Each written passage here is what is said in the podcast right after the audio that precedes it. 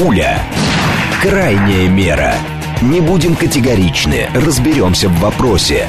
Знание – наше оружие. Лучшие в своем деле эксперты объясняют, к чему ведут последние события. Револьвер. Револьвер. Программа предназначена для лиц старше 16 лет. 10.06, столица. Радиостанция «Говорит Москва». У микрофона Евгения Волгина. Всем доброе утро. Программа «Револьвер». Алексей Зубец. С нами директор Института социально-экономических исследований Финансового университета при правительстве. Алексей Николаевич, здрасте. Здравствуйте. Наши координаты 7373948, телефон, смски плюс 7925 8888948, телеграмм для ваших сообщений «Говорит Москобот». Смотреть можно в YouTube-канале «Говорит Москва». Стрим там начался. Еще попросим кондиционер выключить, а то как-то неправильно с такой погодой. Еще под кондиционером кондиционером сидеть. Так, а говорить мы сегодня будем про деньги, естественно, но начнем с денег и жилья. Потому что, оказывается, ведомости сегодня написали, что в России создадут единую федеральную систему учета граждан, признанных нуждающимися в улучшении жилищных условий. Соответствующий законопроект о внесении изменений в жилищный кодекс должен подготовить Минстрой. А, в Госдуму документ должны внести в марте 2025 года. Такого реестра нету, подсчет ведется только на региональном, муниципальном и ведомственном уровнях. Это чтобы статистику улучшить или что? Это чтобы заработать а, много денег. Опять? Да. Да что ж такое-то? А, ну, а что вы хотите? Как это... Ипотека дорогая Уши, стала, уши да? застройщиков а, вылезают из разных инициатив. Так. А, смотрите, вот у нас ипотека льготная, в общем, не сказать, чтобы закрывается, но сокращается, потому что правительство не готово датировать э, льготную ипотеку вот при высоких ставках Центробанка. То есть а, ставка, по которой выдается ипотека, 8%, а ставка Центробанка 16%. Вот эту Мгм. разницу, плюс какие-то сверху доходы для банков, ну, собственно, Минфин и правительство, там и э, остальные должны бюджет, проще говоря, а, это компенсировать. Они, понятно, не хотят, потому что это большая нагрузка. И понятно, что это перекачивание бюджетных денег а, в карманы застройщиков. И, в общем, а, начинается такая борьба двух мощных лобби, финансисты с одной стороны и застройщики с другой стороны, и вроде как финансисты побеждают. То есть они а, добиваются того, чтобы вот это вот как бы халява, бесплатные деньги для застройщиков прекратились.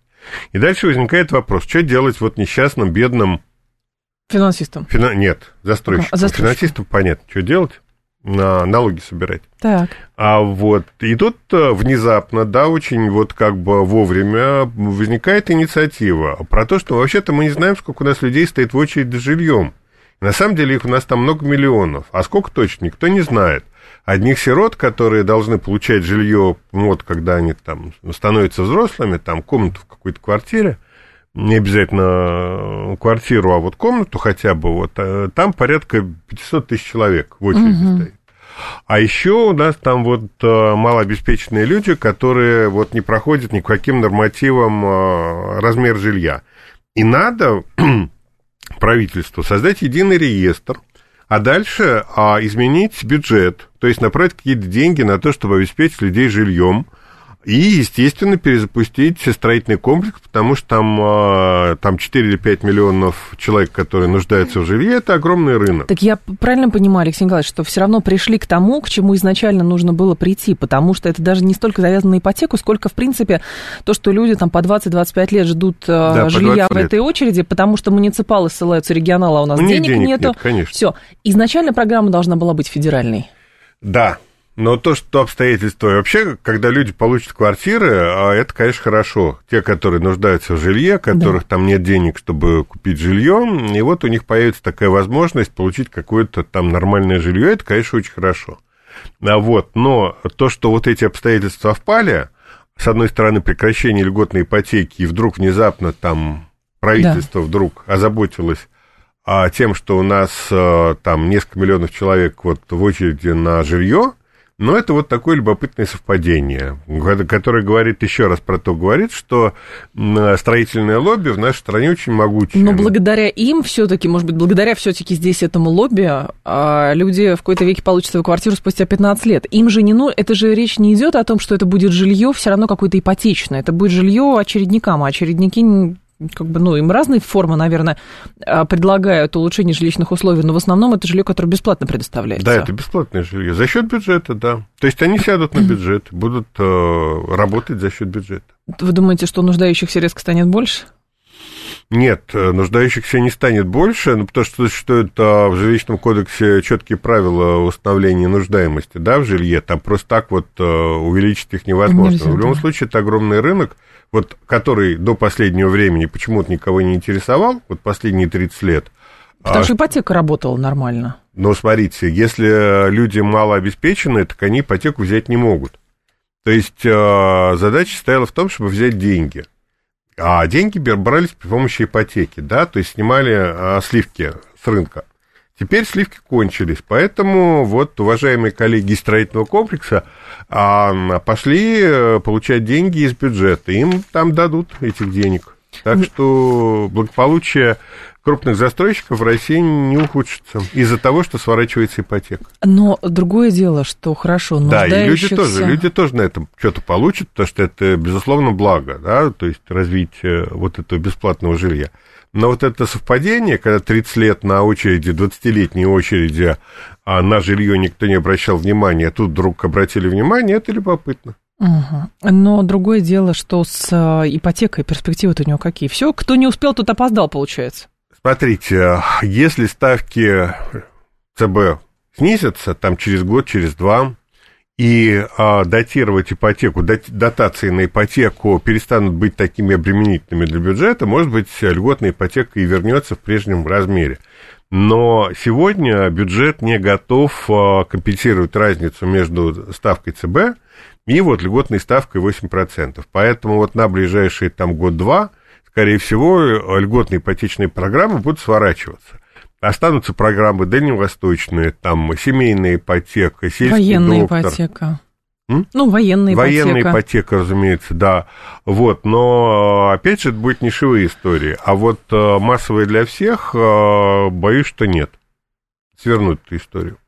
Так, ну как э, понять бесплатное жилье? За свет и воду платить-то надо, ну, естественно, естественно надо будет конечно. платить, конечно. Это, это уже другое. То есть у вас коробка есть, а там ремонт да. как, какой это хотите. Это коммуналка, делать. а не, не само жилье. Но все равно по сравнению с ценами, знаете, у меня знакомый итальянец рассказал, мама с Сицилии позвонила и сказала, что раньше было там 300 евро за все, а теперь 1000 евро за все. Поэтому, когда у нас счет приходит 30-80 евро, ну, там 120 хорошо у кого-то, у кого большая квартира. В общем, разница есть. Есть. 7373948, давайте вас послушаем. Сразу люди хотят высказаться. Алло. Алло, Алексей, да. вот несколько дней назад Путин сказал, что российская экономика сейчас первая в Европе. Вот э, это за счет чего такой рост произошел? За счет продажи энергоносителей, скорее всего, да? Спасибо.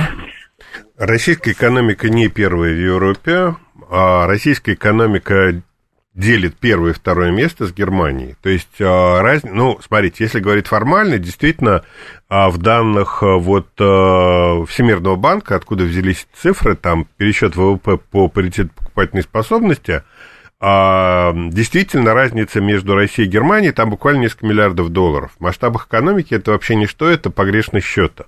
А, вот. А, но, тем не менее, формально, да, мы на первом месте. Хотя фактически Россия и Германия вот делят первое и второе место а, в Европе. За счет чего? За счет того, что, во-первых, это данные 2022 года, это не 2023 год.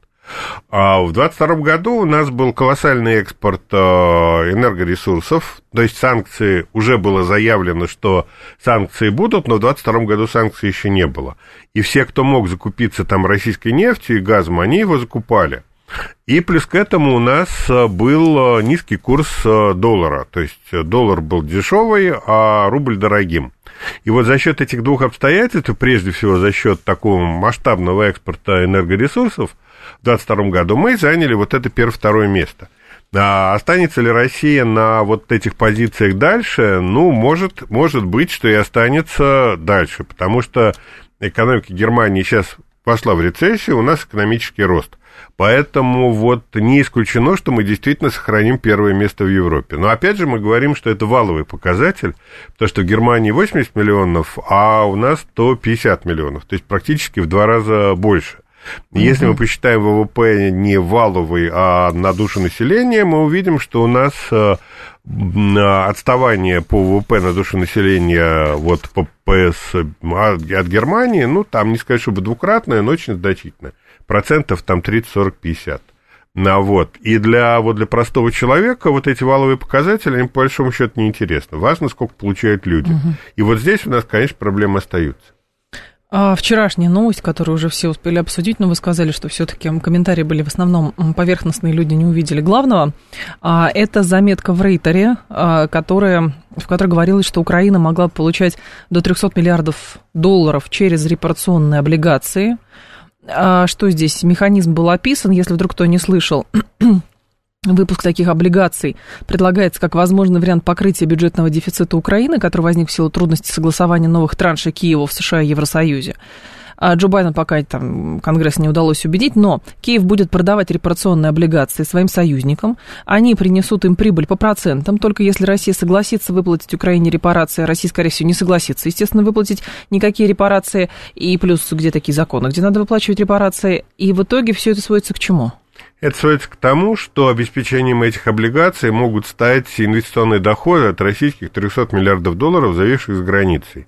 То есть механизм следующий. Российские деньги замораживаются там лет на 50-100 за границей, а и России больше не увидят, ну, в обозримой перспективе.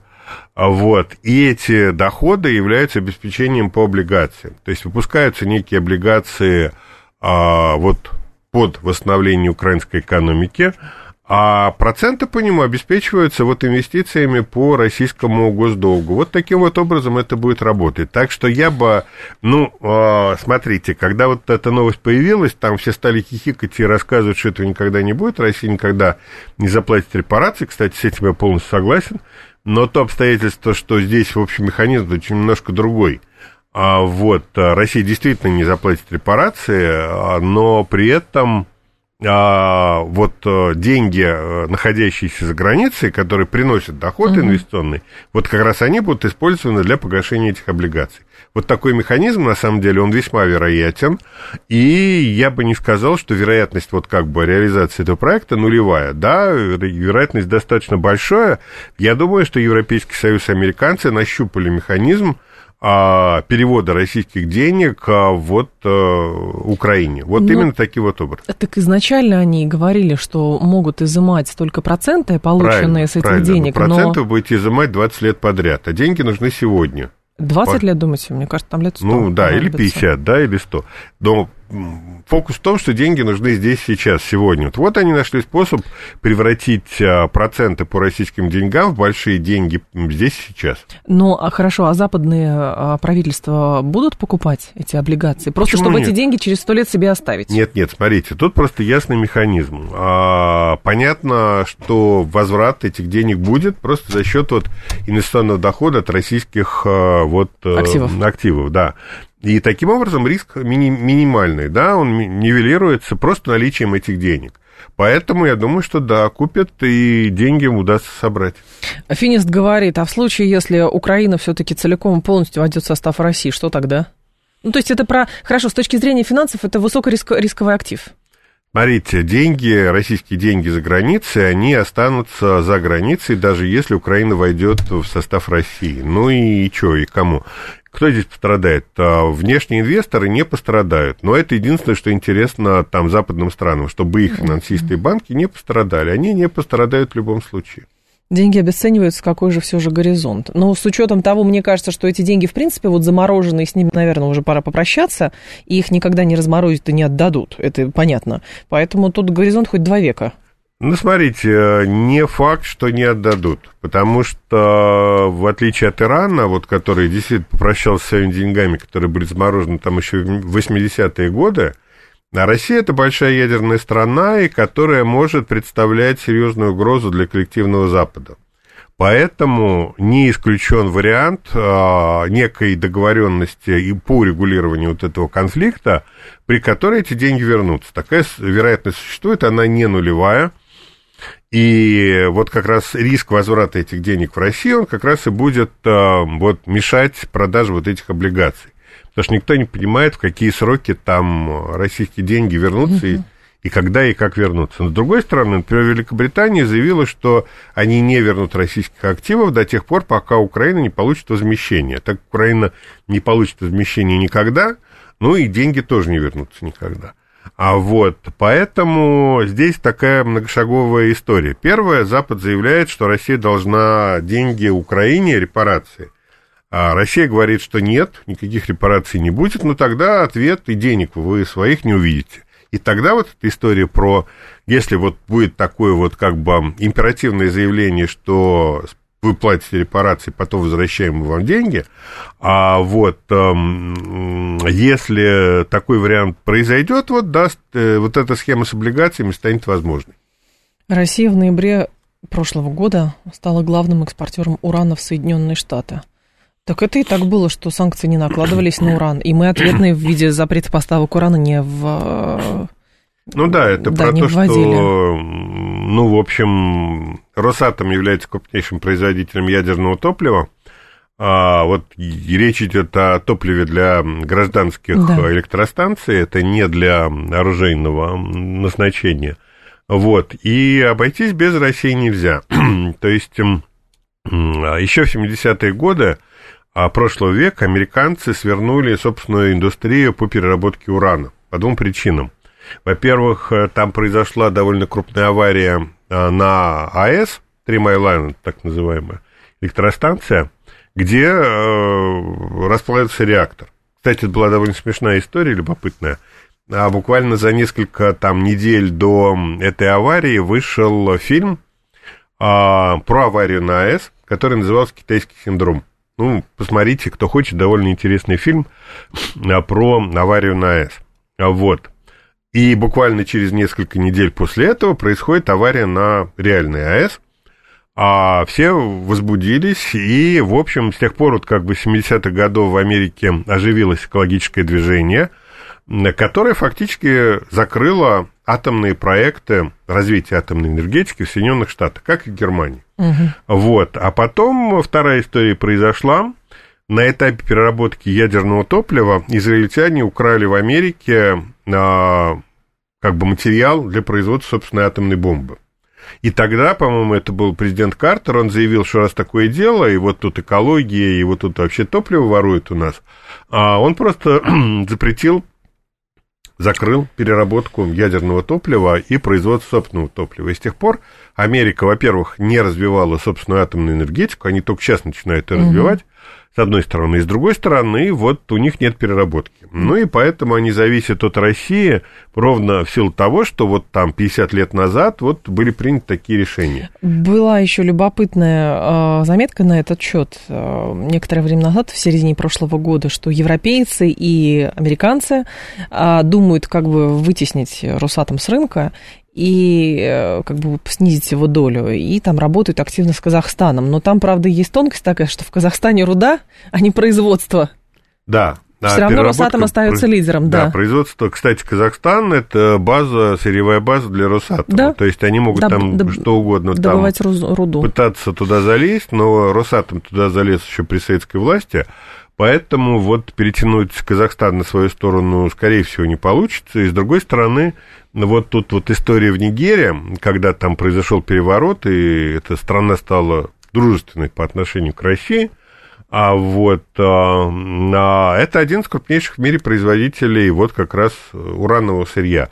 И французская энергетика сидела целиком полностью вот на источниках в Нигерии. Что теперь будут делать французы, у которых половина энергетики это атомная энергетика, даже больше половины? Угу. Ну, вот это большая тайна. Тайна сия велика есть. Ну, плюс там э, цены сразу в... Цены выросли, вылез, выстрелили просто как э, вот э, полетели вверх круче с нефтью, ракетой. Круче, чем с нефтью было, да, да. намного круче. Там цены увеличились практически в два раза вот после вот этого переворота в Нигерии.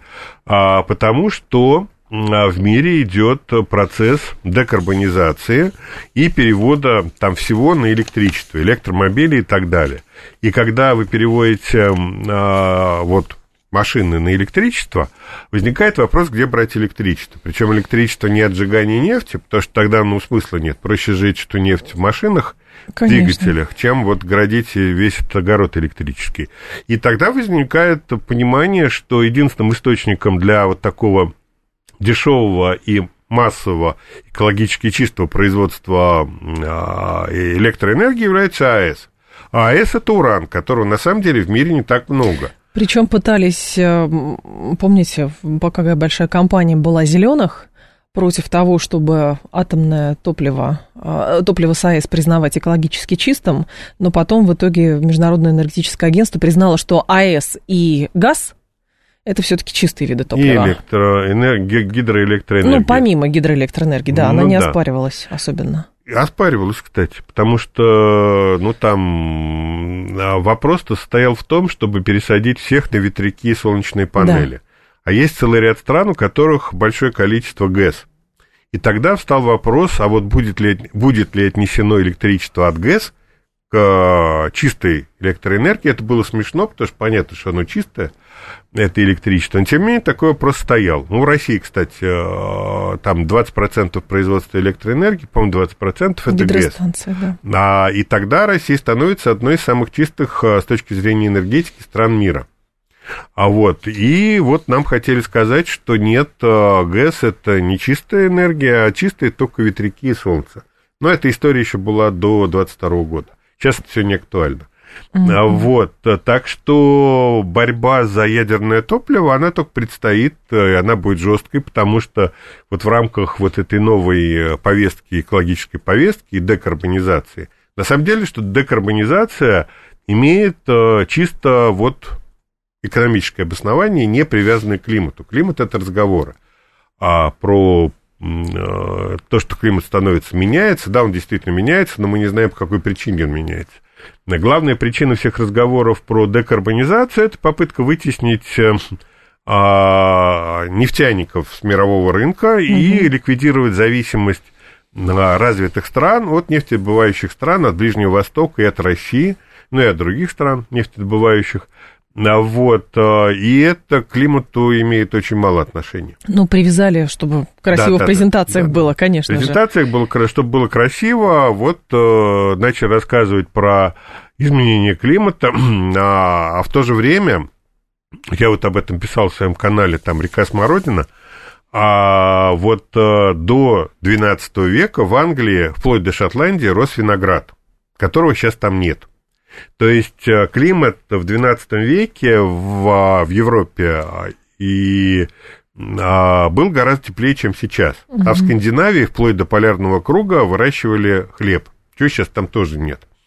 А вот, и вот а, почему-то а, в XII веке без всяких там а, электростанций и сжигания нефти и газа, почему-то климат был теплее, чем сейчас. Поэтому все эти разговоры об, о том, что как вредна там э, современная промышленность для климата, ну, это все необоснованные разговоры. А что вы можете сказать неожиданно о реакторе на быстрых нейтронах? Это, видимо, все-таки про развитие в контексте вот этой новой повестки. Пока нету. Будет, будем разговаривать. Я, я не, не физик и не специалист по этим а, всяким тонкостям реакторным, но пока угу. что сделать нечто альтернативное вот традиционному а ядерному реактору пока что не удалось. При вот том, когда что... будет, будем разговаривать. Да, при том, что немцы торжественно закрыли свои атомные станции в прошлом вот году. Ровно под давлением экологии. Да, но при этом сжигают самый грязный уголь да. сейчас. А, но обещают перейти на ветряки, кругом будут одни ветряки сплошные. Алексей Зубец с нами, директор Института социально-экономических исследований финансового университета при правительстве. Сейчас информационный выпуск, и потом мы обязательно продолжим. Пуля. Крайняя мера. Не будем категоричны, разберемся в вопросе. Знание – наше оружие. Лучшие в своем деле эксперты объясняют, к чему ведут последние события – Револьвер. Револьвер. 10.36, столица радиостанции «Говорит Москва». У микрофона Евгения Волгина. Продолжаем. Алексей Зубец с нами про экономику говорит. И сейчас у нас э, про страшилки.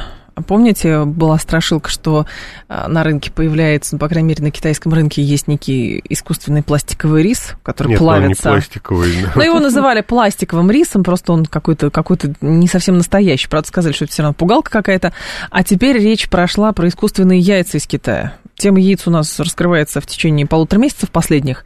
И с учетом того, что у нас начали импортировать яйца из Азербайджана и из Турции, а, потому что у нас своих не хватает. Тоже. Из Китая, да. И тут говорят про какие-то искусственные яйца. Да. А, ну, надеюсь, что у нас этого не будет, потому что для России да. это, конечно, экзотика. Хотя, с другой стороны, говорят, что эти яйца искусственные, китайские, там в четыре раза дешевле настоящих. А это вот некая искусственная, как бы, скорлупа, а, сделанные из вот э, каких-то там химических веществ, а, похожие на настоящие. Вот, а в нее заливается аналог белка и желтка, и который, ну, и в сумме получается вот такое яйцо. А, ну, в общем, я думаю, и в, и в Китае такой продукт продается уже несколько лет. Это не сегодня и не вчера, они там его придумали.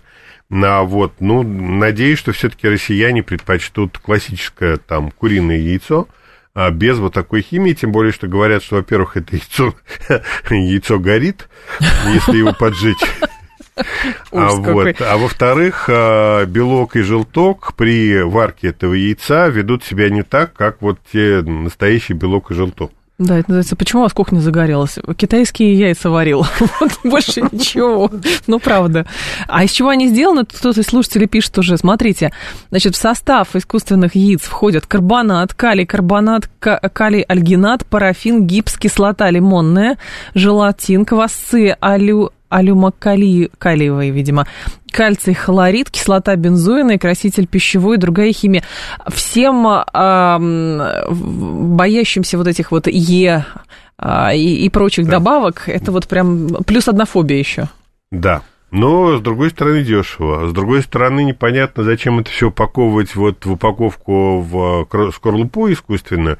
Могли бы просто некие вот, э, некую жидкость наливать там в пакетики, и вот, которая там может быть аналогом белка и желтка так яйца. есть же меланж. Вот я думаю, есть меланж, зачем вот это городить огород какой-то? Не знаю, но китайцы вот нравится, и слава богу. Мы пожелаем им успехов. Я все-таки думаю, что мы будем потреблять классические куриные яйца, а вот а эту химию пусть китайцы едят сами. Слушатели... Хотя она дешевая. Слушатели пишут, что, ну, правда, смешно, киндер-сюрприз шагнул. Это эволюция киндер-сюрприза, кстати, да, по сути, получается. 7373948, телефон прямого эфира. Но здесь, если глобально смотреть, сейчас же разных тем как э, все, зеленая повестка, мы с вами про нее говорили, она же касается напрямую еще и продовольственного сектора. И вот помните историю, какие-то страны, есть какая-то инициатива, значит, 40 городов, которые говорят, нужно отказываться от мяса, переходить на сверчков, червячков, паучков, а потом вы слишком много едите животных жиров, надо есть меньше. Это же все вот закручивается вокруг, э, в том числе и э, вот этой повестки. Смотрите, на, в Юго-Восточной Азии сверчков и всяких жучков-паучков едят. Это есть такая история, причем едят они там не вчера не начали есть, это ну, традиционная еда, там, которой там много тысяч лет. Это некая традиция пищевая. А российская пищевая традиция, она совершенно другая. И, наверное, когда-нибудь там через там, 20, 30, 40 лет у нас тоже начнут есть сверчков-паучков, потому что когда-то у нас там не ели суши, например, да, не было такой еды в России. И вообще, что за еда? Рисовый шарик, и на него налеплен кусок э, сырой рыбы, и для того, чтобы не развалились, там вот ленточка из водорослей. Вот что это такое? Вот сравните пельмени и вот суши, да? Да. А, роллы. А, но теперь вот едят за обе щеки и нахваливают. Наверное, со временем такая же история будет и с сверчками и паучками. Но Тут разговаривал с одним человеком, который держит ферму по производству корма для рептилий. Ну вот, в зоомагазинах там продают рептилии. Рептилии угу. надо чем-то кормить. Для того, чтобы а, кормить рептилии, вот производят вот этот корм в виде сверчков-паучков. Так вот, эти сверчки-паучки оказываются сильно дороже, чем любой другой продукт. То есть вот, а, вот эти вот э, как бы разговоры про то, что свечки-паучки, они дешевле, Э, там, чем мясо или традиционная там еда а, или хлеб, например, но это точно не так, они дороже. Поэтому вот, скорее всего, сверчков-паучков в нашем рационе мы не увидим. А насчет того, что, ну, действительно, вот э, существует масса разных возможностей для того, чтобы сокращать а, потребление вот э, белковой пищи, ну, переход на искусственное мясо, которое, в общем, вы не отличите, если вот вам подадут в магазине, там соевое, в ресторане, хорошее искусственное мясо вы не отличите от настоящего.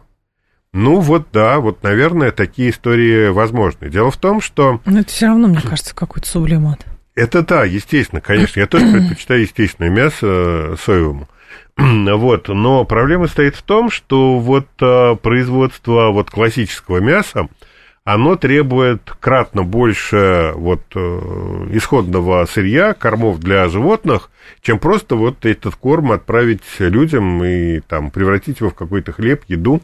А вот, то есть увеличение, улучшение качества жизни по, по миру в целом, я об этом писал в своем канале «Река Смородина», так это приводит к кратному увеличению потребления того же самого зерна. То есть по объему потребления, по калориям Угу. Калории остаются прежними, но качество калорий другое.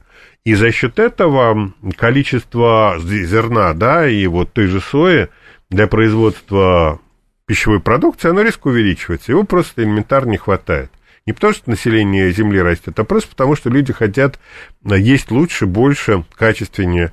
И это большая проблема, и, угу. и, и сегодня непонятно, как с этим справиться. 7373948, телефон прямого эфира. Слушаем вас. Здравствуйте, алло. Добрый день, да, Сергей Алексеевич. пожалуйста, зовут. вопрос ваш. Скажите, Алексей Николаевич, с объявлением президентом первого места в Европе, можно говорить, что мы достигли устойчивого экономического развития, в том числе относительно достижения цели ликвидации нищеты в России? Спасибо. Спасибо. А, Два вопроса. Первый, достигли ли мы устойчивого развития? Да, Россия развивается вполне устойчиво. Даже санкции нас не повалили. А второй вопрос, что у нас с нищетой? А значит, а с нищетой у нас хорошо, ну то есть ее очень мало. Что такое нищета? Нищета это когда у человека не хватает, ну условно говоря, денег на еду, и он, э, не сказать, чтобы голодает, но испытывает проблемы просто купить еду а количество людей, которые испытывают проблемы с приобретением еды в нашей стране, это буквально там 1 или 2 процента. В Соединенных Штатах, кстати, больше, чем у нас. Там гораздо больше нищих, чем в России. Угу. Просто потому, что у них нет единой системы социального страхования. Она у нас есть, она там нефти какая, но тем не менее она присутствует. Так вот, а, если говорить о нищете, да, с нищетой мы покончили, это правда. С бедностью нет, не покончили. А бедных в России около половины населения страны, как считать, и там по некоторым оценкам до двух третей, и э, преодоление бедности таком широком понимании, да, не узком статистическом в понимании Росстата, а бедность, как она есть с точки зрения вот общественных настроений, да, нам до этого еще очень далеко. А, давайте вас еще послушаем. Здрасте. Алло, пожалуйста.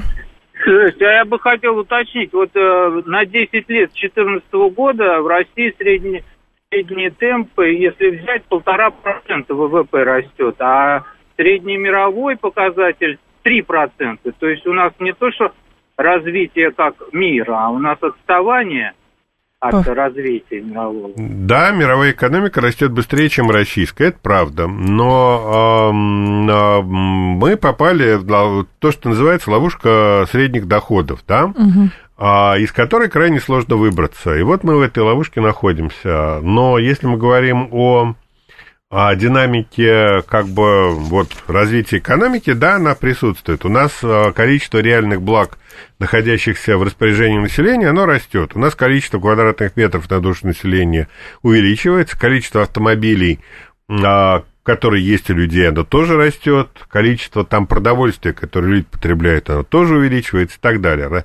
Развитие есть, но оно медленное. То, что мы развиваемся медленнее, чем тот же Китай, вот когда говорим там о мировых темпах там 3-4%, ну, понятно, что это Юго-Восточная Азия, китайцы прежде всего. Понятно, что темпы роста российской экономики медленнее китайцев, но сегодня по-прежнему а китайцы живут в полтора раза беднее, чем россияне.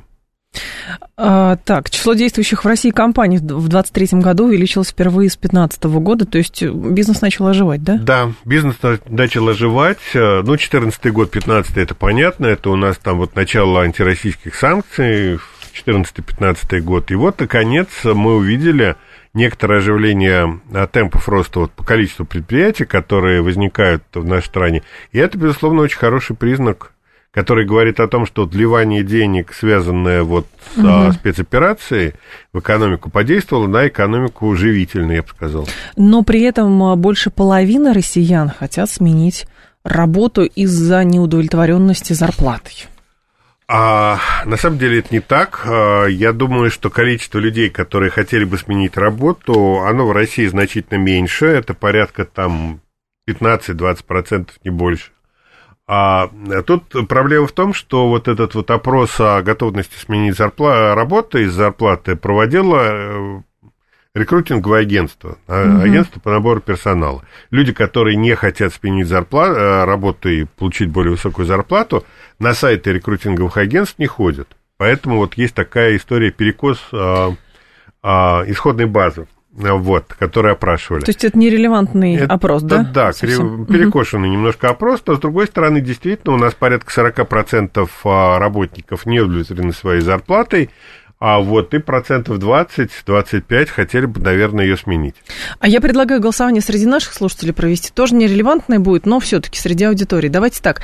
Вы не удовлетворены своей зарплатой и подумываете, например, о том, чтобы сменить работу – да, 134, 21, 35. Вам не нравится ваша зарплата, но ничего менять вы не будете, потому что такая категория тоже есть людей. 134, 21, 36. И 134, 21, 37 вас все устраивает. Итак, 134, 21, 35. Вы не удовлетворены своей зарплатой, хотите, э, значит, э, менять работу. 134, 21, 36. Вы не удовлетворены, но ничего менять не будете. И 134, 21, 37. Вас все устраивает. Давайте вас послушаем еще. Здрасте, алло. Э, доброе утро. Юрий Доброе Москва. утро, пожалуйста. Маленький комментарий и да. вопрос. Да. Значит, э, комментарий, то, что забыли про узбекский уран, Малайский горно-металлургический комбинат еще в 90-е годы уже поставлял в Америку уран. А вопрос следующий.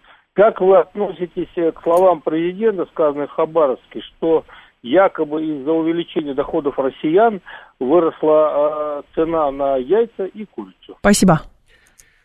Про узбекский уран, если честно, не знаю. Вот по последним данным, которые я видел, Узбекистан не является крупным производителем урана. Может, у них там что-то есть, но это точно... Крупнейший производитель урана в мире – это Австралия. Австралия, mm-hmm. Казахстан, Канада, вот эти страны я знаю, Россия, кстати. А, вот. А, что касается курятины и доходов населения, отчасти это правда.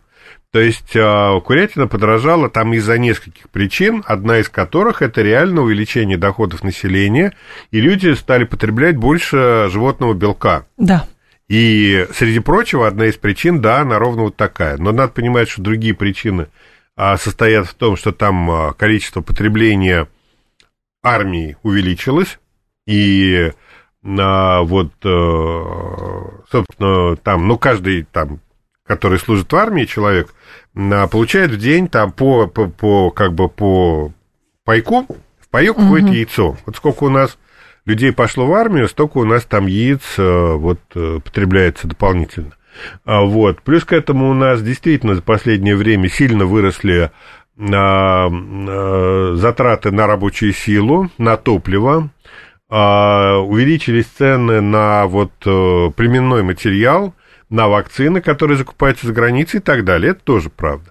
Но то, что вот потребление увеличилось, и это стало одним из факторов роста, да, действительно, но одним из факторов, не главным. Mm-hmm. Слушатели пишут, мне вообще все равно на зарплату, я живу на дивиденды. Представляете? Отлично. А иноагент, а напишите, слушатель так подписывается просто, иноагент, а напишите, пожалуйста, в какую сумму у вас дивиденды выходят в месяц? Просто правда интересно.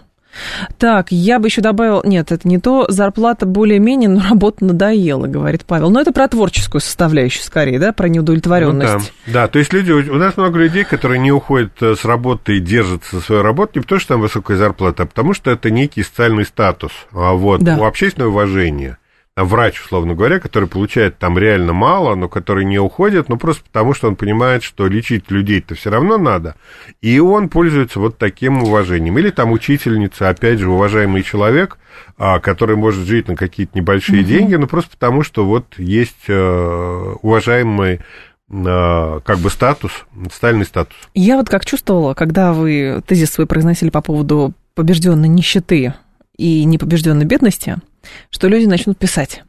С десяток сообщений все сводится к тому. Вы не правы про нищету. Сейчас больше 70% испытывают проблемы с покупкой еды и элементарной одежды. Социальные выплаты резко урезали, закрутили гайки для обычных людей, а вообще как будто не из нашей страны. Кто, мы? Да. Нет, мы из нашей страны. Вот у нас мы соль окна... от соли вообще. Да, вот прямо вот а из окна видна наша страна и очень хорошо. Да. А, смотрите, есть объективная статистика, есть люди действительно, которые страдают от того, что им там им приходится там экономить на еде, а вот, а есть люди, которых просто не хватает денег на еду даже с учетом экономии. Когда мы говорим о нищете, это те люди, которые просто не могут поесть. Вот они просто им приходится там... И живут на улице, например. Ну, на улице в России жить сложно, это в Индии где-нибудь легко, а вот у нас это маловероятно. А вот то, что люди под, приходится отказываться от того, чтобы позавтракать, просто потому что у них нет денег на, на завтрак, вот это вот нищета. А когда вместо там дорогой рыбы вы покупаете рыбу дешевую угу. или курятину, или куриные яйца, да, а вместо морепродуктов. Вот это просто экономия на, на, как бы, на расходах, и это уже бедность, это не нищета. Так, у меня на работе все стабильно до тошноты, но работать надо, говорит Алексей. Но ведь мы с деньгами тоже. Итоги голосования какие у нас? Кстати, 44% говорят, что из проголосовавших говорят, что их не устраивает зарплата, и они собираются менять работу. А 14% говорит, что не устраивает, но менять ничего не будут.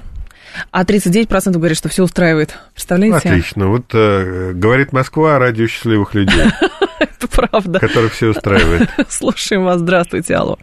Здравствуйте, Елена Искунцева, аудитор. Мне хочется узнать, вот к какой категории вы относите тех людей, которые я наблюдаю себе на даче да. в деревне. Они работают постоянно, это бригады. Например, у меня очень хорошая бригада, которых я неоднократно нанимала. Они работают, разумеется, за нау. Может быть, потом, когда не сезон, они работают... Ближе к делу, Елена, пожалуйста. Э, кому они относятся, по вашему мнению, если они официально нигде, как говорится, не числятся? Гаражная экономика.